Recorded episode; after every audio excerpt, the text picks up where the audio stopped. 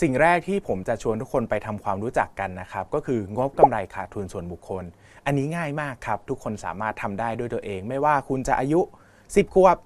15 ขวบ 20 ขวบ 25 ขวบ ยังใช้คำว่าขวบได้ไหมนะครับ หลักการง่ายๆครับ งบกำไรขาดทุนท่องไว้ให้ขึ้นใจนะครับ ว่ากำไรหรือขาดทุนเท่ากับรายได้ลบด้วยค่าใช้จ่าย ดังนั้น 1 ครับ รู้รายได้ของตัวเอง 2. รู้ค่าใช้จ่ายของตัวเอง แล้วจะนำมาซึ่งคำตอบว่าเราได้กำไรหรือเราขาดทุนในแต่ละช่วงเวลา ซึ่งผมแนะนำให้ทำเป็นรายเดือนนะครับ หลายคนสงสัยว่าเอ๊ะเราจะต้องจดยังไงทำอะไรยังไงบ้าง ก็แนะนำง่ายๆครับสำหรับเบื้องต้นมือใหม่ที่ยังไม่เคยเริ่มต้นมาก่อนเลย ก็จดทุกอย่างครับ เงินไหลเข้ากระเป๋า จดเป็นรายได้ เงินไหลออกกระเป๋า จดเป็นค่าใช้จ่าย เท่านี้เองครับจดทุกอย่าง เมื่อครบเวลาสิ้นเดือนก็นำมาหักลบกันนะครับเอารายได้ลบด้วยค่าใช้จ่าย ถ้าได้ตัวเลขเป็นบวก หมายถึงกำไร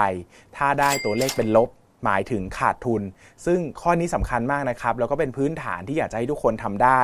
จดทุกอย่างที่ขวางหน้าครับจดไปเลยนะครับรายได้คืออะไรนะครับรายได้ก็คือผลประโยชน์เชิงเศรษฐกิจทั้งหมดที่เราได้รับมานะครับหลักๆก็จะเป็นเงินนะครับหลายคนก็เป็นค่าจ้างนะครับหรือว่าคุณพ่อคุณแม่ให้เงินมาหลายคนเป็น OT แต่บางทีอาจจะไม่ได้เป็นเงิน เช่น อาจจะได้บัตรเติมน้ำมันจากบริษัทอะไรอย่างเงี้ยนะครับหรือว่าสวัสดิการต่างๆ ก็จดไว้ได้นะครับส่วนค่าใช้จ่ายก็คือสิ่งที่เราทั้งหมดจ่ายออกไปเป็นเงินสด ค่าใช้จ่ายส่วนบุคคล ส่งเงินพ่อให้คุณพ่อคุณแม่มีประกันสังคม หรือว่าถ้าเป็นเด็กนักเรียนก็เป็นเงินใช้จ่ายปกติ จดได้หมดเลยครับ ลงบันทึกทั้งหมดด้วยเกณฑ์เงินสดนะครับเกณฑ์เงินสดหมายความว่าไม่ต้องสนใจว่าเรา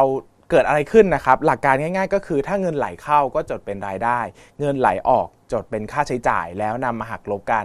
ผมแนะนำนะครับ เริ่มต้นเราทำทุกเดือนก่อนนะครับ จดรายละเอียดทุกเดือน แน่นอนว่าจดแล้วนะครับ บางเดือนอาจจะกำไร บางเดือนอาจจะขาดทุนนะครับ เพราะว่าสิ่งที่เราจะต้องเจอแน่นอนก็คือในบางเดือนนะครับ เราจะมีรายได้ก้อนใหญ่ และในบางเดือนเราจะมีค่าใช้จ่ายก้อนใหญ่ผิดปกติ ยกตัวอย่างเช่นนะครับ เช่น ปีนี้เราได้โบนัสนะครับ เท่ากับ 3 เดือนของเงินเดือนปกติ แต่มันมาออกเดือนธันวาคม แบบนี้เดือนธันวาเราก็จะได้กำไรเยอะมาก แต่ปรากฏว่าต้นปีครับมีนาคมเราจะต้องจ่ายภาษีบุคคลธรรมดา เราก็มีนาคมเราก็ขาดทุนเยอะมากเพราะเราต้องจ่ายภาษีบุคคลธรรมดาใช่ไหมครับ แบบนี้หลักการง่ายๆครับ หลังจากทำไปครบ 1 ปีแล้ว เราอาจจะกระจายค่าใช้จ่ายบางส่วน แล้วก็รายได้บางส่วนให้สมจริงมากขึ้น เช่น เฉลี่ยเป็นรายได้ต่อเดือน หรือค่าใช้จ่ายต่อเดือนนะครับ ยกตัวอย่างนะครับ เช่นในปุนนะครับ รายได้เดือนละ 1 5ื่นจ่ายค่าที่อยู่อาศัยเดือนละ 2,500 บาท ค่าอาหาร 6,000 บาท ค่าเดินทาง 1,500 บาท มีค่าจิปาถะอีกมากมายประมาณอีกสัก 3,000 บาท หักลบแล้วนะครับ จะกำไรอยู่ที่ 2,000 บาทอ่า2,000 บาทเนี่ยต้องกระซิบไว้ก่อนว่าไม่ได้จบเพียงเท่านี้นะครับ เพราะเราบอกแล้วว่าเราจะต้องทั้งออม ทั้งลงทุนนะครับเพื่ออนาคตของเราไม่ว่าจะเป็นเป้าหมายทางการเงิน เพื่อการอยู่รอด หรือว่าเพื่อการเกษียณ แต่โดยเบื้องต้นนะครับ เราต้องรู้ก่อนว่าเราจะกำไรหรือขาดทุนนะครับ ดังนั้นสิ่งที่สำคัญมากอยากให้เริ่มต้นตั้งแต่วันนี้คลิปนี้เลย คือเริ่มต้นจดบันทึก รายได้และค่าใช้จ่ายทุกอย่างของเรานะครับ ใครถนัดจดมือก็จดเป็นมือนะครับ ลงในสมุดบันทึก ใครไม่ถนัดนะครับ ผมแนะนำว่าใช้ Excel จะสะดวกมากเลยนะครับ ก็จะมีฟังก์ชันต่างๆสำหรับบวกลบให้หาค่าเฉลี่ยให้ได้โดยง่ายนะครับ หรือใครจะชอบเป็นแบบแอปพลิเคชันนะครับ ก็สามารถโหลดมีเยอะแยะมากมายครับ ทั้งแบบเสียเงินและไม่เสียเงินนะครับ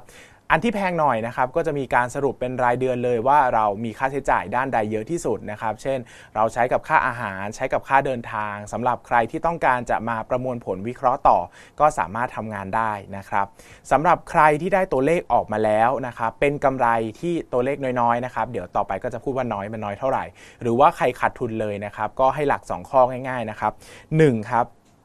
วิธีการจะเพิ่มกำไร ง่ายที่สุดก็คือการลดค่าใช้จ่ายครับ กลับไปลองดูหน่อยว่าตัวเองมีค่าใช้จ่ายอะไรที่มากเกินไปหรือเปล่า เช่น เรามีค่าใช้จ่ายไหน ฟุ่มเฟือยสุรุ่ยสุร่าย บางคนเดี๋ยวนี้เด็ก เด็กๆนะครับย่างผมก็ยังเรียกตัวเองว่าเด็กอยู่นะฮะก็ชอบ subscribe นะครับช่องทางต่างๆ ไว้เช่นมี streaming TV นะครับมีรายการต่างๆ ที่เราจ่ายเงินเป็นรายเดือน บางทีเราเลิกดูไปแล้ว เช่นเราอยากจะดูซีรีส์เรื่องนี้เรื่องเดียวเราก็ดูจบไปแล้ว เราลืมกลับไป unsubscribe นะครับเราก็จ่ายรายเดือนทุกเดือน หรือบางทีเราสมัครแพ็กเกจโทรศัพท์มือถือราคาแพงไว้นะครับแต่จริงๆ เราอยู่บ้านเป็นหลักก็เล่น Wi-Fi บ้านก็ได้แบบนี้ก็ปรับลดลงมาก็ได้นะครับหนึ่งครับลดค่าใช้จ่ายค่าใช้จ่ายลดเท่าไหร่เป็นกำไรเท่านั้นนะครับสองถ้าลดไม่ได้แล้วมันตึงตัวมากๆนะครับก็หันมาเพิ่มรายได้แทน หันมาดูครับว่าเราสามารถสร้างรายได้จากอะไรได้บ้าง อาจจะสร้างรายได้จากงานเดิมที่เราทำอยู่ เช่น เราทำงานประจำอยู่แล้วอาจจะหา OT เพิ่มพาร์ทไทม์เพิ่ม หรือว่าหาวิธีการขึ้นเงินเดือน เช่น อาจจะไปสอบภาษาเพิ่ม เพื่อให้ได้ค่า ความเชี่ยวชาญต่างๆ หรืออาจจะหางานใหม่ไปเลย เช่น ดูความถนัดของเราว่าเรามีความถนัดอะไรบ้าง อาจจะไปสอนพิเศษ ถ่ายรูปขายในสต็อกโฟโต้ต่างๆ หรือว่าทำเพจทำงานต่างๆ หัดเขียนบทความทำอะไรก็ได้ที่สามารถเพิ่มมูลค่าเพิ่มให้ตัวเราเองได้ อย่าลืมนะครับลดค่าใช้จ่าย เพิ่มรายได้ สร้างงบกำไรขาดทุนที่แข็งแกร่งให้กับคุณครับ ขอบคุณครับ